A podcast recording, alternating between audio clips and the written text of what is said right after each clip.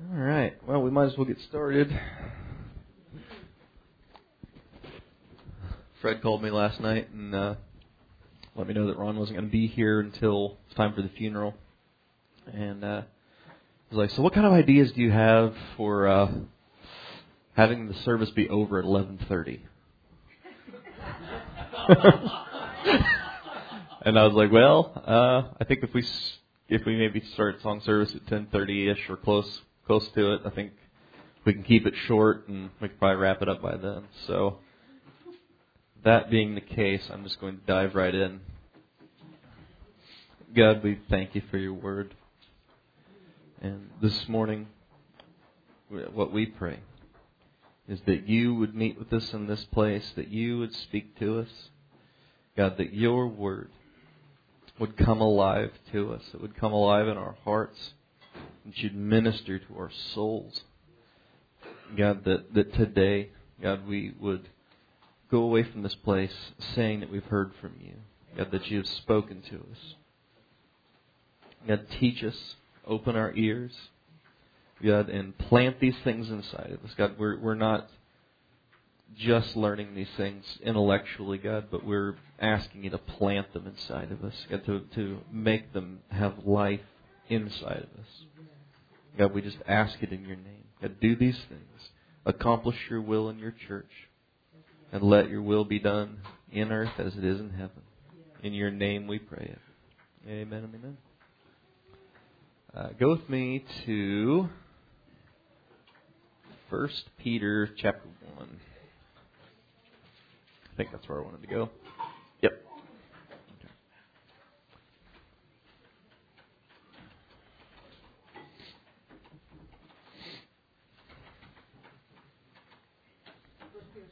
Uh, yes.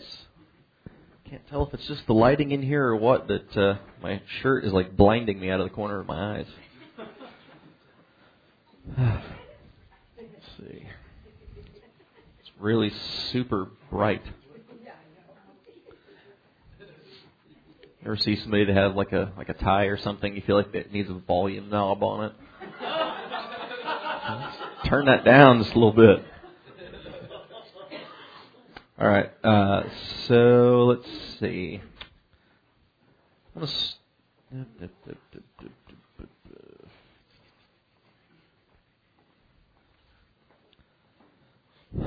Oh man, where to start?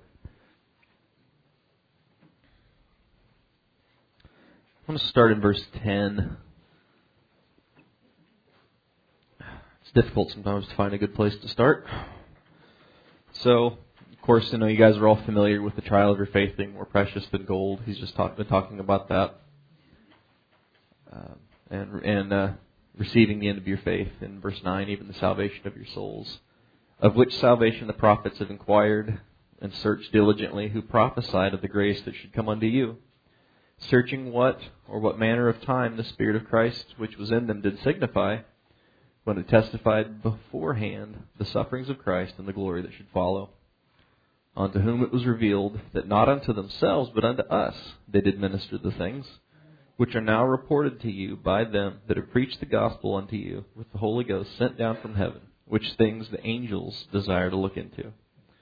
So he's talking about this salvation, this gospel message that that the church is carrying, and uh, I'm talking about how you know this has been you know, the prophets had talked had told us about this beforehand, and uh, and as they were as they were preaching these these prophecies, they were they were looking forward to now, and so you know the church uh, in this day uh, so so different than than what we have today you know, I, I'm all for having a nice building and and and all that stuff.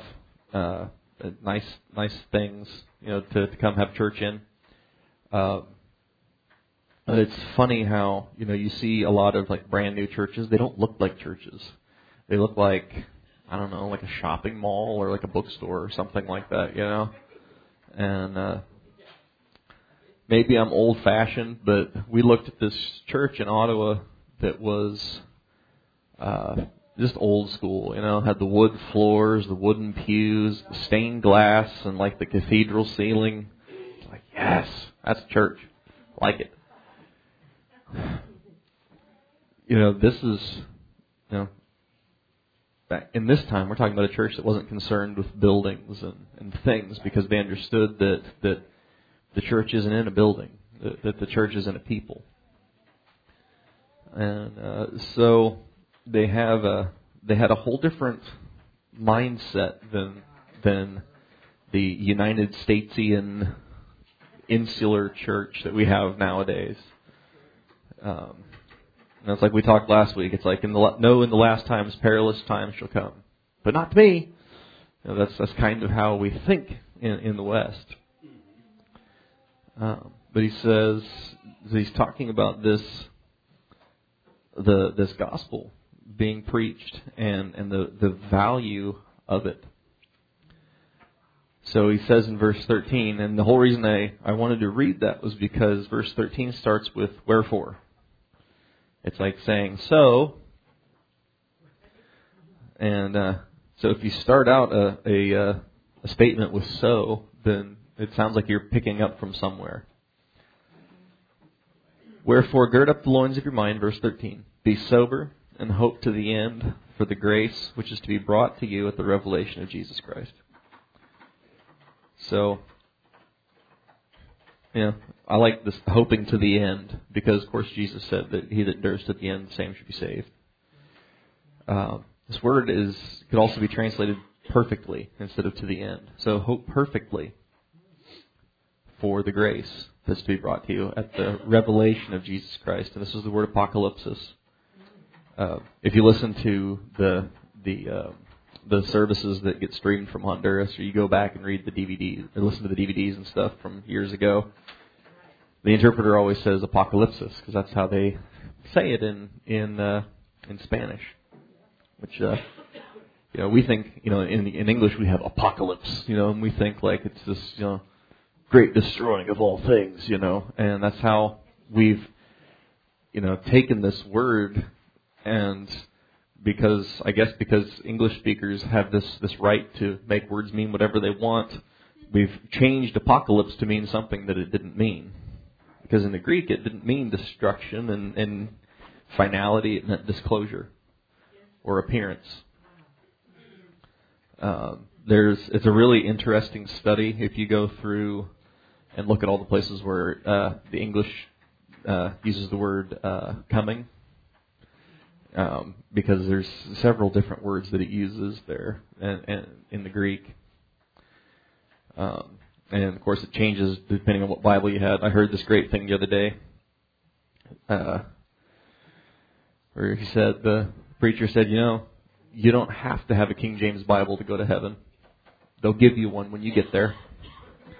But you might as well have one now because you don't want to stand in that long and long, embarrassing line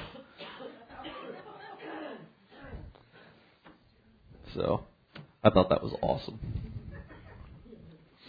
Wherefore, gird up the loins of your mind to be sober and hope perfectly, hope to the end for the grace that is to be brought to you at the revelation, at the appearing, at the disclosure, at the manifestation of Jesus Christ. As obedient children, not conforming yourselves or not fashioning yourselves, excuse me, according to the former lusts in your ignorance. When you write all over your Bible, it's easy to read the wrong word because this word fashioning, you know, fashioning is a good word. Uh, it's a little old fashioned for the way that we talk nowadays. And so conforming would be a better word perhaps for our thinking.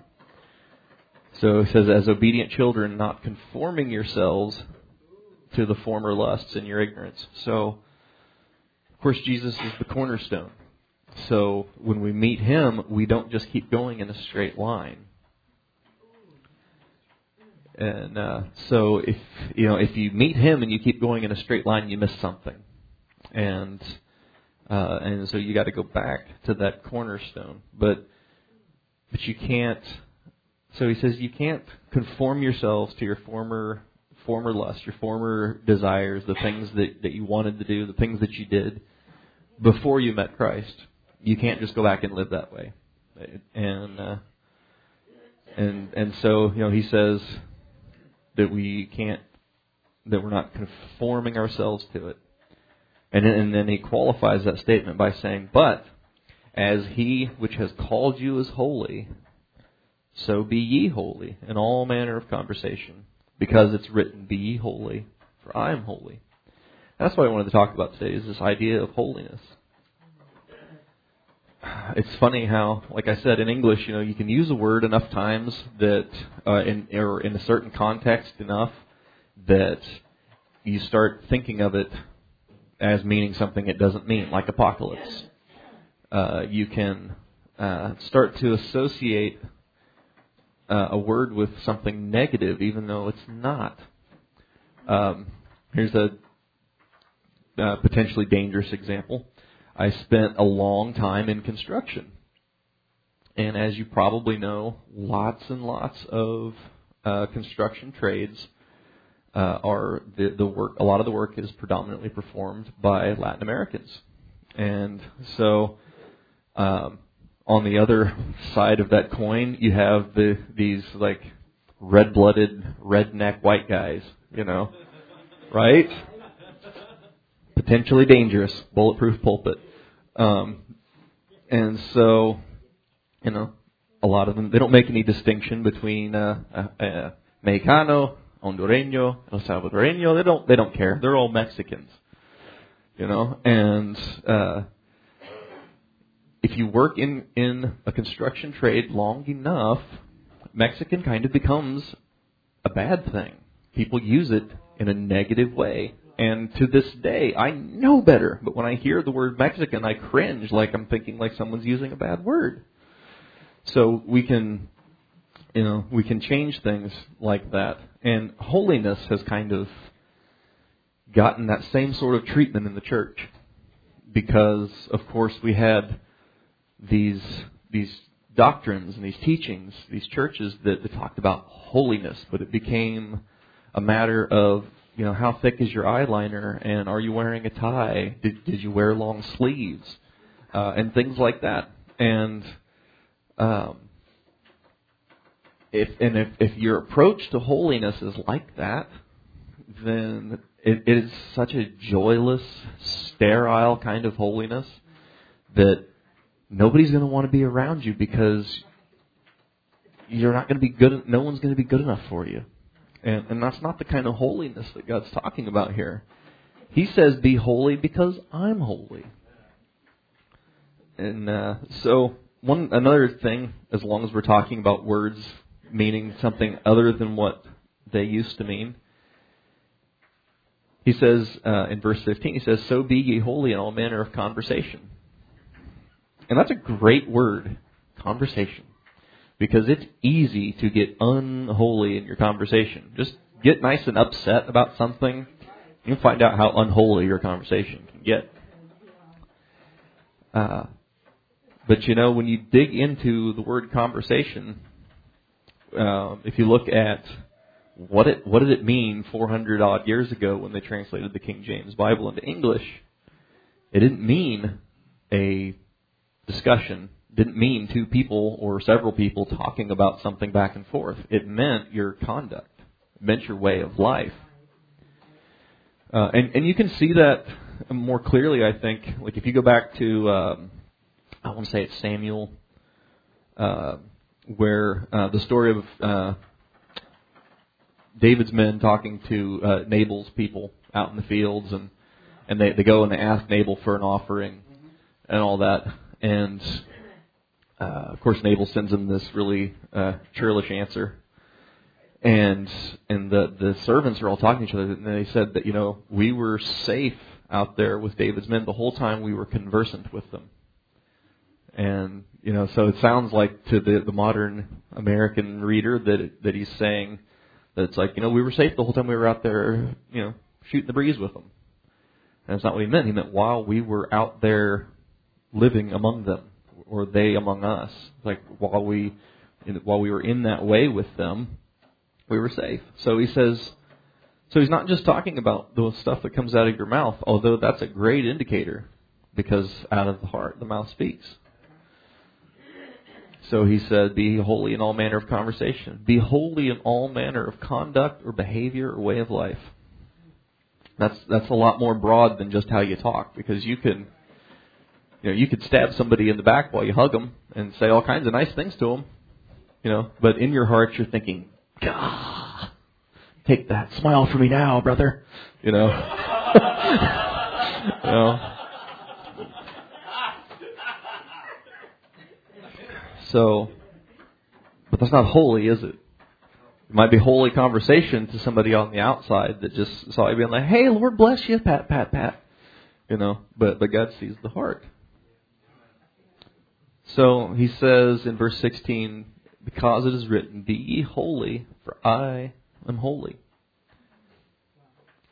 And uh, he's he's quoting here from, of all places, the book of Leviticus, and uh, in in chapter 19, and and it's surrounded by all kinds of stuff that that I would be uncomfortable discussing in in church.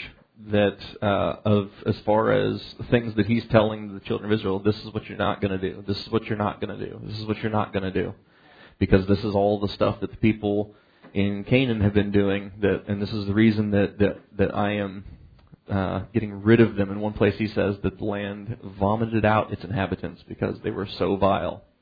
Like, so this is what we're not going to do. We're going to be holy. But you know, it's a great, uh, it's a great statement. Be ye holy. You know, it reminds me of Matthew five forty eight. Be therefore perfect. It's really pretty much the same thing.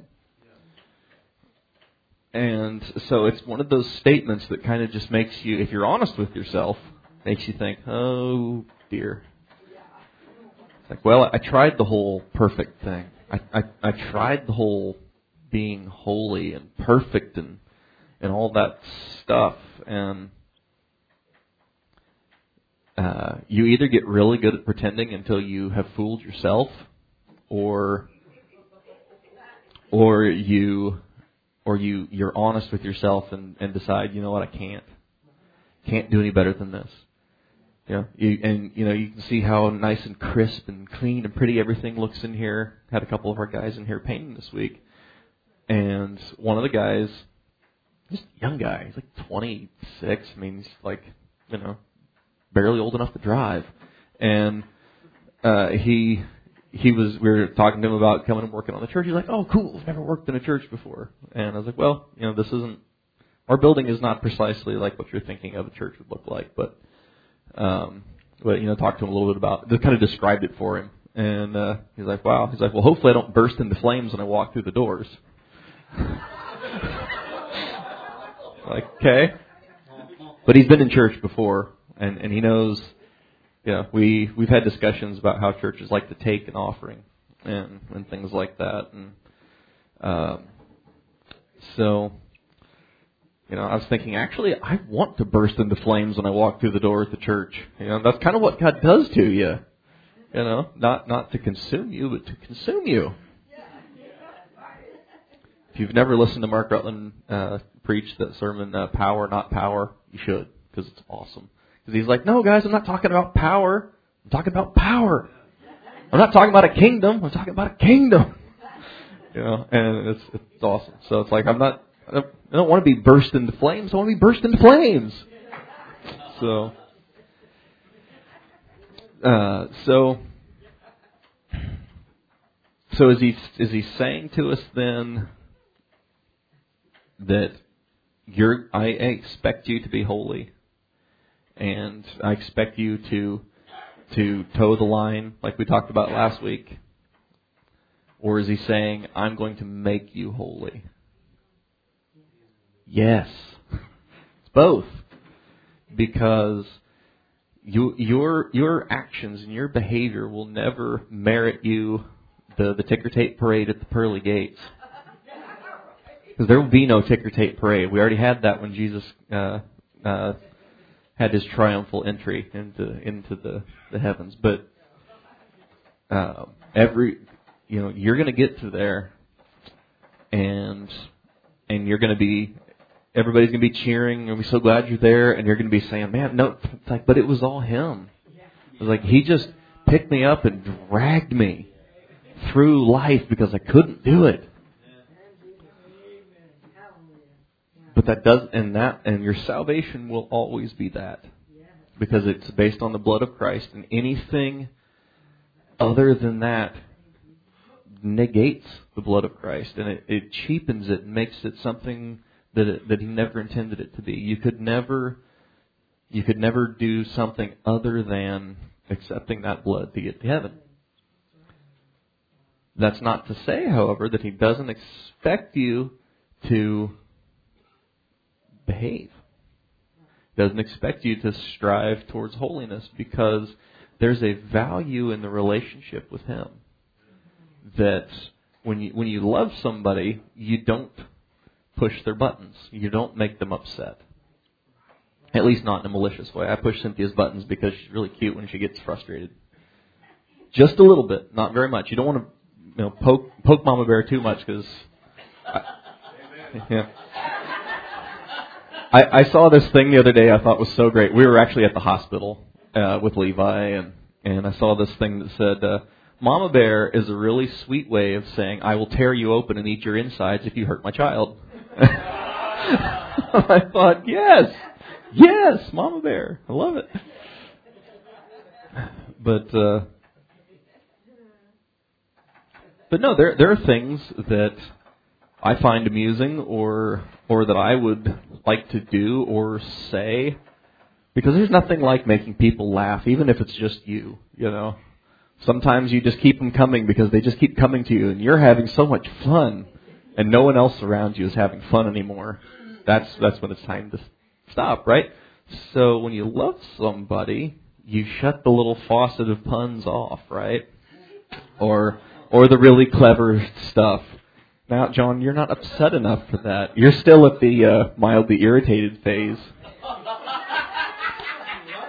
It, well, and it's like a vending machine. You tell John a pun, and he turns into Doc Brown from Back to the Future.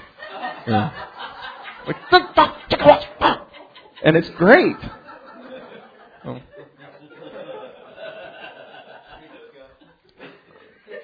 But you know, so if I know that something is going to like genuinely be upsetting to Cynthia, do I do it? No. If I if I think if I could think of something to say that I know is like going to genuinely wound her, am I going to say it? No. Even even if it's even if I feel like it's perfectly justified and and and right, or I feel like I have the right to say this, I have the right to do this. No, no. And so you can't you can't meditate on Jesus dying for your sins. Um, you know, I, I don't remember how it came up the other day, but somehow something came up about a, about a cat of nine tails at our house in a conversation the other day. I think I was threatening one of the children or something, but um, I don't remember honestly. I, I, but that sounds like something I would say. But so I was describing for the children what a cat of nine tails is and what it does, and how that happened to Jesus, and how they, you know, shredded the the flesh from his back before they they nailed him to the cross, and uh, you know, you you can't think about you know that and then think, well, just one more time, be fine.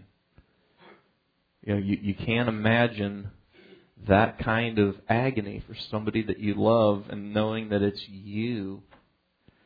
You know, Isaac Watts wrote that song, When I Survey the Wondrous Cross. You know, and uh, um, I think it's that song. And he and he says that uh, um, you know, behold him there on the cross, uh, my sin upon his shoulders. Uh, ashamed I hear my mocking voice there among the scoffers. You know, and it's like who would want to be in that place? Actually, I think that is a different song. Come think of it, but uh, um, but you know, uh, you can't think about that. You can't honestly stop and really meditate on what that really would be like. You know, and and if you know if if it feels too far away to think of, you know, of of Jesus like that, imagine somebody somebody with skin on, put their face on there, and imagine that it's if well, if I were to do this, it would be like doing what happened to Jesus. It would be like doing that to them. Kind of puts it in perspective then, and it changes that sense of why do I need to behave holy? Yes, I do.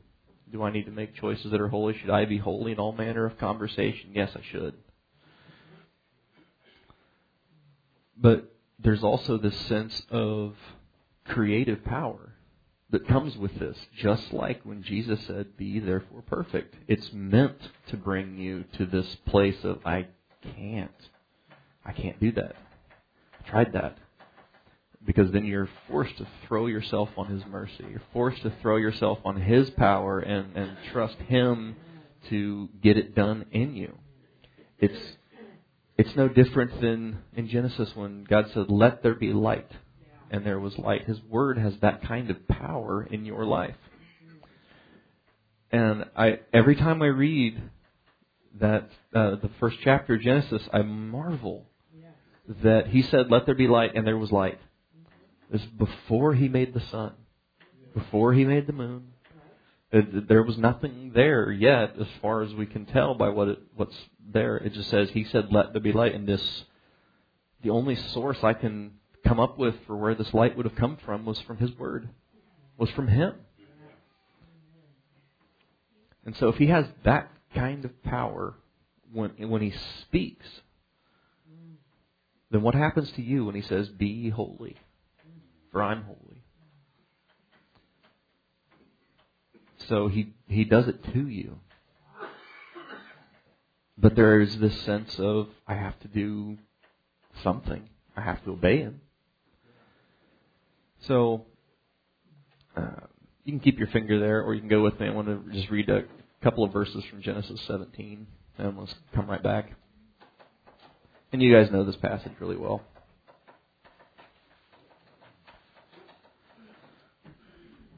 And when Abraham when Abram was 99 years old, the Lord appeared to Abram. I love it because it's not Abraham here, it's Abram. This is this is before God changed his name. It's actually this is when God's if we were in the South, I'd say fixing to change his name. Yeah. So. Right. Yeah. Listening to Jimmy Swaggart the other day, so you know, I'm uh, I'm going to take a trip on a good old gospel ship, and I I don't know, maybe it's just that southern influence of Cynthia's family, but I just want to sing it. I'm fixing to take a trip. Uh, so, but but anyway, that's that's all free.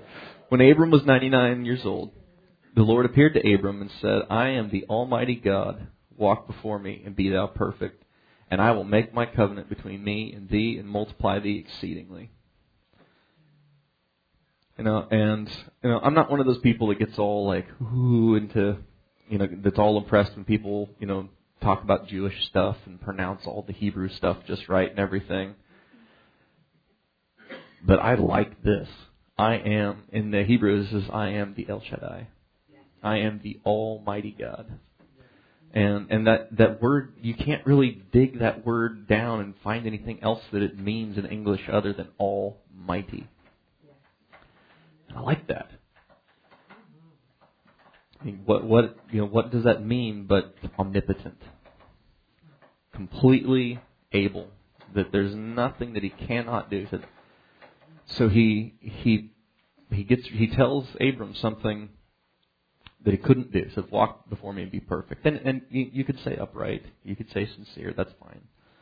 But he said, "Walk before me and be perfect." But he prefaces this this command to him this this his half of part of his half of the covenant with I am Almighty God. So he's he's reminding him of his power. He's like, I have this power in me. And so what I'm what I'm telling you is walk before me and be perfect. And I will make my covenant with you between me and you, and I'm going to multiply you exceedingly. And so you go down through this thing, and he tells tells him, I'm going to name you Abraham changed his name from Exalted Father to Father of a Multitude. And and he said that I'm I'm going to bless you, I'm going to multiply you. The only other thing he gives him to do is is uh, this is when he gives him the covenant of circumcision. He's like the only thing you that I need you to do is have your flesh cut off. And of course, that's not even something you can really do. You got you got to have the Father to do that. And and so he so he gives him this covenant and tells him to be perfect. So here in, in verse 16 again in First Peter, says, "Because it is written, Be holy, for I am holy." And you know he, I said earlier he was quoting in Leviticus 19, and he he goes on from there. He he says exactly that: "Be holy, for I am holy," and then he goes on to reiterate the Ten Commandments. You know, and uh, and so he kind of sets out this expectation of, hey, here, not this is this is your this is your holiness, and and you know Moses did say in Deuteronomy that it should be our righteousness to to keep this to keep this law, and that's true. It is your right action, but it's not your justification before God to enter the pearly gates. That's that was always the blood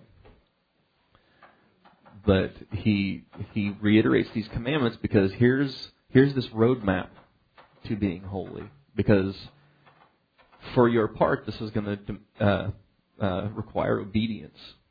I'm I'm going to do this, but I need you to work with me. I need you to obey me on these things, on on not not giving your flesh what it wants. Because that's what he said here in verse 14. He said not not conforming yourselves to your former lusts. So so there are, you know, and lust is an interesting word that um, we all understand that that that just means any kind of desire, and it can be an, an inordinate desire or just a strong desire, something appropriate or otherwise. But um, so he's saying that that's something that you're going to have to put aside, and uh, and he's going to bring this holiness to pass in us.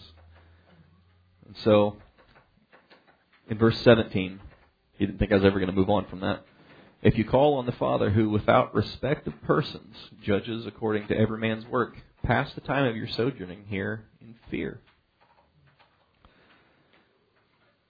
So he impartially judges everybody, puts everybody in the same boat. And of course, we pass. The, he says to pass the time of your sojourning here in fear, in that that fear of God, that reverence of God. And he says, Forasmuch as you know that you were not redeemed with corruptible things, as silver and gold, from your vain conversation received by the tradition from your fathers, but with the precious blood of Christ, as of a lamb without blemish and without spot. Excuse me. So, conversation again. This is the same word. Not not you and I talking about uh, something you know, not talking about the Chiefs game, not talking about exploding kittens, but you know, this is talking about your way of life and, and your your behavior.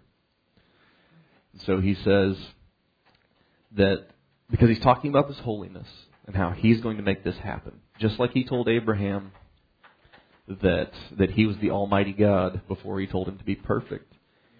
He talks about calling on God, who impartially. So it doesn't matter you know, if if you've got all your duckies in a row or no, makes no difference because because he impartially judges according to every man's work. And in fact, this uh, without respect of persons is all one word in the Greek, and it means not accepting any person. So he's not interested in, you know, who you are. You know, there's it's always interesting, you know, when you get that get somebody's like, "Don't you know who I am?" it's like, you know, yes, you're the guy that's going to pay full price, just like everyone else. And uh, you're the guy who's going to wait in line, just like everyone else is. That's who you are. So, so God does that. He he talks about this this holiness that He demands from us, but that He's going to put in us. And He says, and then He goes on to say, "But you weren't redeemed with corruptible things like silver and gold." from your vain, your useless traditions, your vain conversation, the useless stuff that you received by tradition. You know, and and of course, in this in this day, the the church had was still trying to separate itself from the the traditions of the Mosaic law that that were things that were types and shadows that had been done away with. And of course, they also had people who were going back to it. You know, hence the book of Hebrews. And so here we are, 2,000 years later, with people trying to go back to it.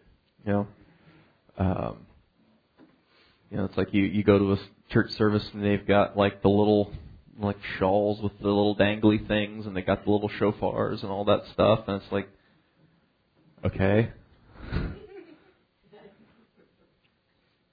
It's like that's that's, that's real spooky and all, but uh,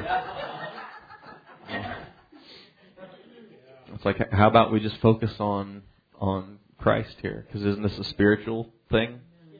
So so he says, You were not redeemed with corruptible stuff, not with money, not with, you know, and, you know, and you, you, he redeems us from vain traditions. The, the, you know, and, and it, you know, could be religious, could be otherwise, could even just be the, the, the vain conversation that you, you learned, that you got from Adam off the tree. The, that, that way of life that is, you know, I, I like, you know, vain's a good word means void of force, means powerless, useless. So he says, You're not redeemed with that stuff, but with the precious blood of Christ as of a lamb without blemish and without spot, who verily was foreordained before the foundation of the world, but was manifest in these last times for you. So, uh, and Got to read 21. Who by him do believe in God that raised him up from the dead and gave him glory, that your faith and hope might be in God. So he's saying it's not it's not about it's not about the, the way that you lived before. It's not about what you could do now.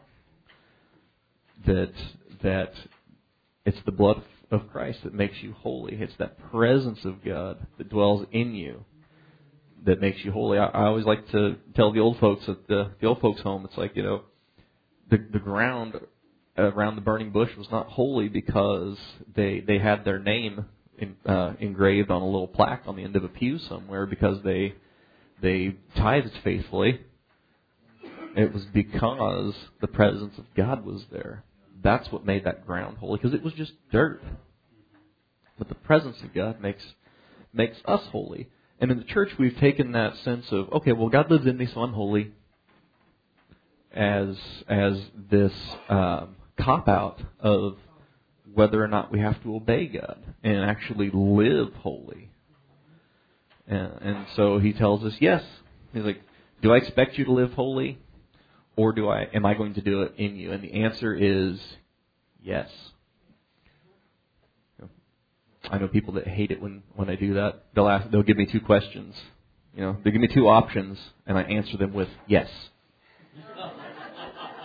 but it's a good answer because both are the answer to both of them is yes. Is God going to do this in me? Yes. Does God expect me to obey Him? Yes. So, am I going to be holy because I obey Him? Yes. Am I going to be holy because He lives in me and because He's going to cause me to burst into flame, like we talked about earlier, and consume me? Yes. So, Jesus, we appreciate your word to us. This, the creative power of your word. God, I just accept it this morning.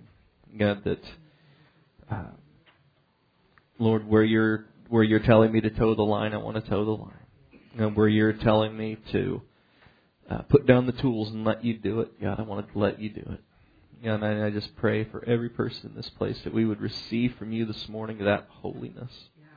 God, that we would receive the the faith from you to take hold of these things. God, the understanding and the faith to sort through all of the the the the stuff that religion would throw at us, that the devil would throw at us. God, that God, not an intellectual wrangling through these things, but a a holding to your word and a trusting in you. Oh God, today I just pray that you would uh, touch this service, and just bless it as only you can.